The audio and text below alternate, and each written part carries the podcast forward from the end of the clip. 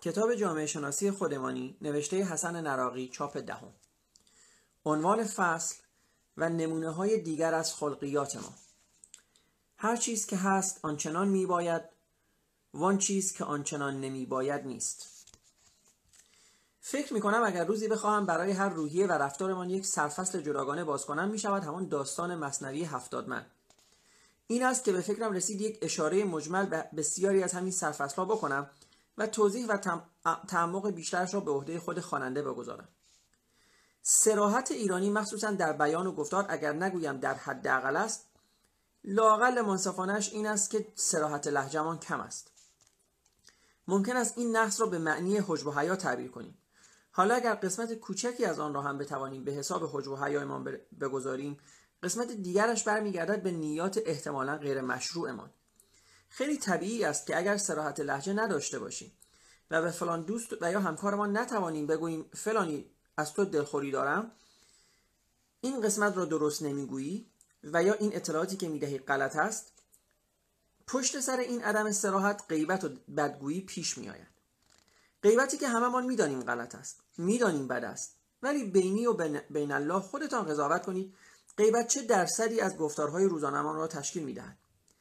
اصلا من نمی‌دانم چرا کلمه نه را نمی‌توانیم مصرف کنیم.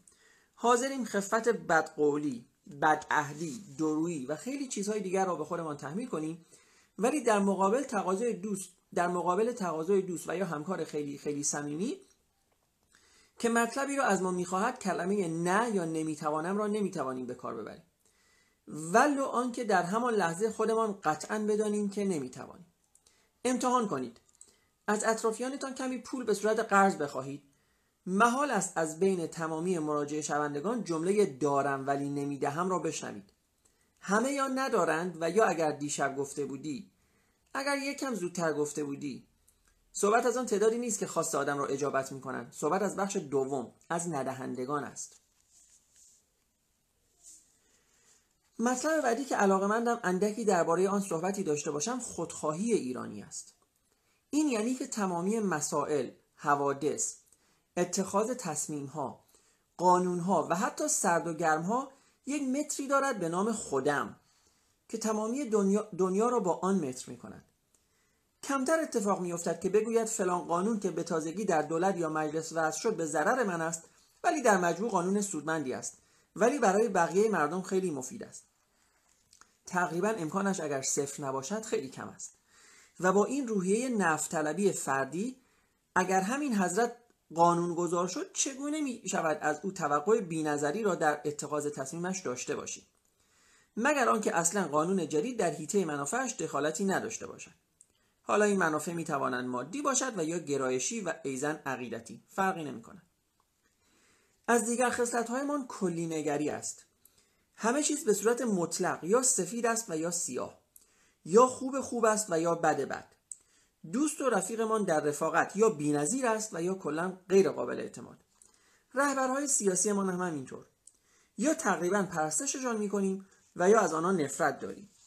هیچ وقت حاضر نیستیم بپذیریم که هر پدیده هر آرزه هر انسانی ترکیبی است از تعدادی صفات که ما می توانیم تعدادی از آنها را مطابق میلمان تشخیص بدهیم و تعدادی را مقایر از همسرمان هم همین انتظار را داریم.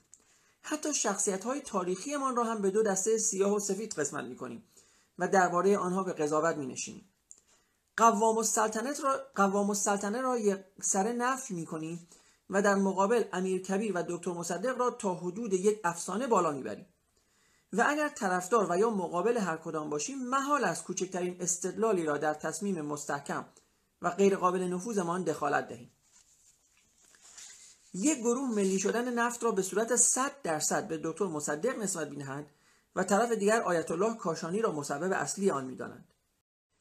چرا این گونه نیندیشیم که دکتر مصدق فکر ملی شدن نفت را به کمک همفکرانش مطرح کرد پرورش داد؟ ولی اگر پشتیبانی آیت الله در تحریک توده های مردم نبود معلوم نبود که این فکر به مرحله عمل درآید و بعد نتیجه بگیریم که وقتی این دو بزرگوار دست در دست هم گذاشته و کار را انجام دادن آن وقت بدبختانه آن روحیه عدم سازش, سازش ایرانی گل کرد و اختلافشان افتاد و شدند بر ضد یکدیگر.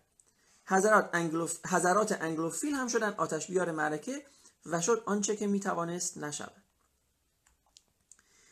میرزا تقیخان امیرکبیر یک مسلح بزرگ بود.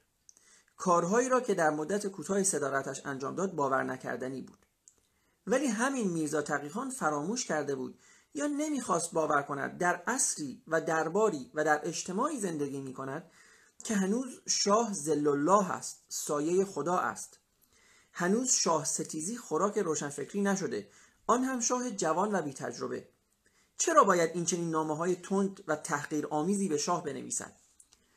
آن هم با این همه دشمن که دوروبر همان شاه برای خودش درست کرده و در زمانی که سربریدن و رگ زدن و جان ستادن حق قانونی و پذیرفته شده شاه است.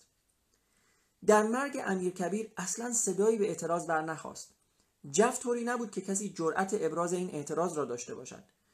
به جغرافیای زمان حادثه دقت داشته باشید. مسائل 150 سال پیش را که نباید با معیارهای امروز قضاوت کرد.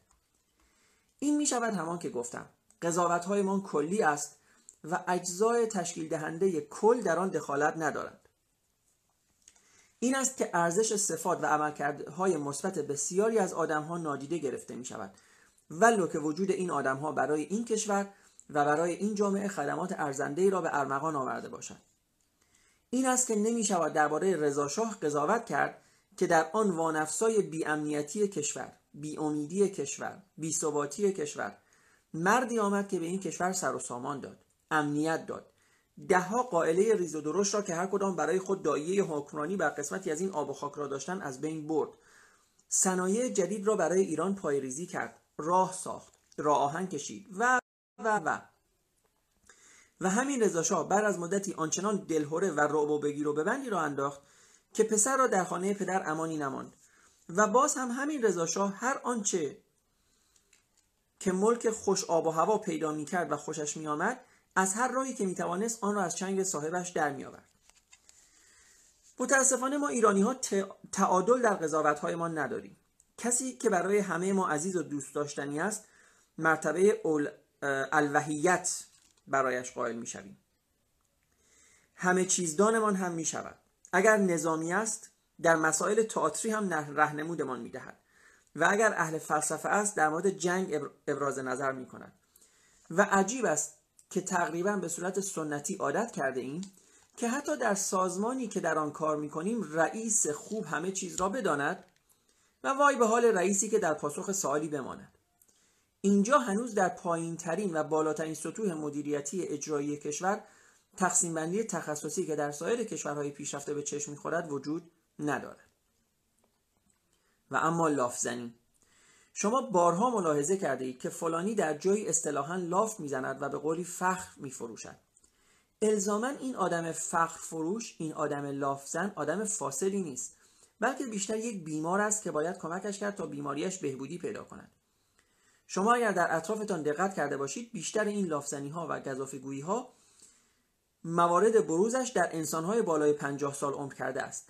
یعنی وقتی که دیگر مطمئن شد امکان تحقق تعداد زیادی از آرزوهایش از رویاهایش را از دست داده در درون خودش شروع می کند به ساختن این آرزوها و آنقدر تکرار می کند تا شاید خودش هم یادش برود که اصلا چنین چیزی وجود نداشته است. مثل جنگ, مثل جنگ های کازرون و ممسنی دایجان. اشاره به کتاب دایجان ناپلون ایرج پزشکزاد. الزاما این افراد آدم های پست و دروغگویی نیستند. ولی به هر حال و در مجموع هر چقدر که از خواسته هایمان فاصله داشته باشیم لافزنی هایمان معمولا به همان اندازه رشد خواهد کرد. این در سطح شخصی. در سطح اجتماعیش هم خودتان ملاحظه کنید که ما چقدر به ایران باستانمان تفاخر می‌کنیم. برای اینکه کاستی های دنیای امروزمان را نتوانستیم آنطور که دلمان می‌خواهد جبران کنیم. پایان این فصل از کتاب جامعه شناسی خودمانی نوشته حسن نراقی. خب دوستان این فصل ما قبل آخر کتاب هست که در مورد چند خصوصیات یا چند تا از خلقیات ما ایرانی ها صحبت کرده. یک فصل دیگه میمونه به اسم سخن آخر که این رو توی جلسه بعدی که احتمالا فردا خواهد بود دوستان میگیم. الان هم یک نقد خیلی خیلی کوتاهی راجع به این دو تا خلقیاتی که توی این کتاب صحبت کرده می‌کنم. یکیش در مورد سراحت لحجه ما ایرانی ها هست. این رو من قبلا هم احتمالا بهش اشاره کردم. دوستان ما ایرانی ها واقعا در نه نگفتن در نمی‌توانم نگفتن در نمی‌دونم نگفتن بسیار ضعیف هستیم. ممکنه شما دوست گرامی که به این فایل گوش می‌کنی اینطوری نباشی. ممکنه شما آدم روکی باشی آدم سریح و لحجه ای باشی که خب خوب هست خیلی هم عالی. ولی خصوصیت ما ایرانی ها این هست واقعا. نمی‌تونیم بگیم نه. یعنی نمی... یعنی نمی‌تونیم به صورت خیلی مستقیم به این نفر بگیم نه من این رو دوست ندارم من این کار رو نمی‌تونم انجام بدم یا من این کار رو نمی‌خوام انجام بدم یا هر مدل نگفتن دیگه طبیعتا اتفاقی که میفته همون داستان رو در بایستی هایی هست که گاهی اوقات برای ما مشکل ساز هم میشه. دوست شما که شما می‌دونین آدم بدقولی هست ازتون پول می‌خواد و شما توی رو در بایستی میمونین بهش پول رو قرض میدین و بعدا هزاران مشکل برای شما یا برای دوستتون حتی پیش میاد. کسی به شما پیشنهاد آشنایی میده به شما پیشنهاد دوستی میده. نمی‌تونین بگین نه و بعد این ممکنه توی, توی زندگیتون مشکل ایجاد بکنه. کسی فرض کنین از شما درخواست نامعقولی داره. مثلا از شما می‌خواد که یک بسته ای رو براش جابجا بکنین. که شاید شما لزوما نمی‌تونین واقعا اون اون بار رو بکشین. مثلا فرض کنین مسافرتی می‌خواین برین یا مسافرتی می‌خواین بیاین و الی آخر. و این واقعا در خلقیات ما ایرانی ها هست این عدم نگفتن. این یک بحث هست. بحث خودخواهی ایرانی هست که اینجا صحبت کرده. خب ببینید من باز هم تکرار می‌کنم. ممکنه شما این خصوصیات در سایر اقوام هم هست. من با این قسمتش مشکلی ندارم ممکنه واقعا باشن. مثلا فرض کنید حتی انگلیسی ها به مغرور بودن یا سناب بودن معروف هستن دیگه به حال به خودخواهی معروفن یا به متکبر بودن در حقیقت معروفن. حالا اینکه چقدرش درست و غلط است اصلا باز یک بحث دیگه است. ولی ما طبیعتا به ملت های دیگه کاری نداریم. ما به ملت خودمون کار داریم به فرهنگ خودمون کار داریم. اگرم دوستان اینو میشنون و ممکنه با خودشون فکر کنن این چه اصطلاحا کتابی هست که همش توی سر ما ایرانی ها می‌زنه همش خلقیات بد ما رو گفته. کتاب اولش اشاره کرد که ما خلق... ایرانی ها خلقیات خوب هم زیاد داریم مهمان نوازی ما مثلا خلقیات خوب ماست منتها واقعا بحث این است که ما یک مقداری هم خودمون رو نقد بکنیم. بنابراین یکیش هم همین خودخواهی ایرانی هست که اینجا راجبش مثال زده. و این خودخواهی رو البته خیلی کم راجبش صحبت کرده. اما من قبول دارم که حداقل بخشی از ما ایرانی ها این خودخواهی رو داریم. شاید بارسترین نمونه خودخواهی ما ایرانی ها توی رانندگیمون باشه. که حاضر نیستیم به هیچ کس راه بدیم حاضر نیستیم هیچ کسی رو توی رانندگی بهتر یا برتر یا سریعتر یا نمی‌دونم با دست فرمون بهتری از خودمون ببینیم. و خب چیزهایی که همه شما هم می‌دونید یکی دیگه از خصلتایی که راجع به صحبت کرده کلی نگری هست. منظورش از کلی نگری البته سیاه و سفید دیدن هست. من به شدت با این قضیه موافق هستم. من اینو خیلی زیاد دیدم هم در دور بری های خودم یعنی اطرافیان و دوستان و آشنایان. و هم یک لول بالاتر در جامعه. ببینید ما واقعا سیاه همه چیز رو سیاه و سفید جلوه میدیم. یعنی مثلا میگیم که این انقلاب به فرض حالا یا همه چیزش عالی هست و همه چیزش خوب هست یا همه چیزش سیاه هست و هیچ نقطه نقطه مثبتی توش نیست. در مورد شاه یا مثلا رضا شاه همینطوری است در مورد حکومت قاجار همینطوری هست. یا تصور ما این است که حکومت قاجار ننگین ترین حکومت تاریخ ایران بود و اینها در طی حالا هر 200 سالی که به فرض یا کمتر یا بیشتر حاکمان ایران بودن هیچ نقطه مثبتی ندارن که ارائه بدن. یا برعکس ممکنه گروهی باشن به فرض قاجار پرست باشن و بگن اینها بف... نمی‌دونم بهترین حکومت ایران بودن. حالا راجب قاجار این حرف رو نمی‌زنن ولی حتما شما این حرف رو راجع به حکومت پهلوی شنیدین. ادعی که فکر می‌کنن دوران پهلوی واقعا همه چیز عالی بود همه چیز گل و بلبل بود. به دوستان واقعا اینطوری نیست. ما یعنی اگه واقعا همه چیز گل و بلبل بود چرا ما انقلاب کردیم؟ صحبت اینه که ما ما در زمانی در زمان حکومت شاه و حکومت پهلوی یک سری چیزها رو داشتیم یا داشتیم به دست می آوردیم حداقل. مثلا ما شاید امنیت اجتماعی داشتیم شاید امنیت اقتصادی داشتیم. شاید آزادی های مثلا فرض کنیم مدنی داشتیم ولی از اون طرف چیزی که واقعا توی مملکت ما نبود در زمان شاه و هنوزم البته نیست فرقی نمی‌کنه. بحث مثلا آزادی های سیاسی بود که ما نداشتیم. به هر حال شاه به درست یا به غلط من نمی‌تونم درستی یا غلطیش رو راجع به صحبت بکنم ولی به درست یا به غلط تصمیم گرفت همه احزاب رو منحل بکنه و گفت حزب فقط یک حزب اونم حزب رستاخیز هر کی هر کی هم نمی‌خواد من پولشو میدم ساکشو ببنده و از کشور بره بیرون. این نشانگر خلق و خوی استبدادی هست. هرچند که اگه بخوایم وارد بحث فلسفیش بشیم و الان هم نمی‌خوام وارد بحثش بشم ممکنه مثلا کسایی بگن آقا این سیستم برای ما مفید بود یا مفید هست هنوز. من هنوز هم میشنوم کسایی که میگن ما ایرانی ها نیاز به یک دیکتاتور داریم. به نظر من واقعا اینطوری نیست. ولی به حال هستن کسایی که به این اعتقاد دارن. این سیاه و سفید نگری ما واقعا کار دست ما میده.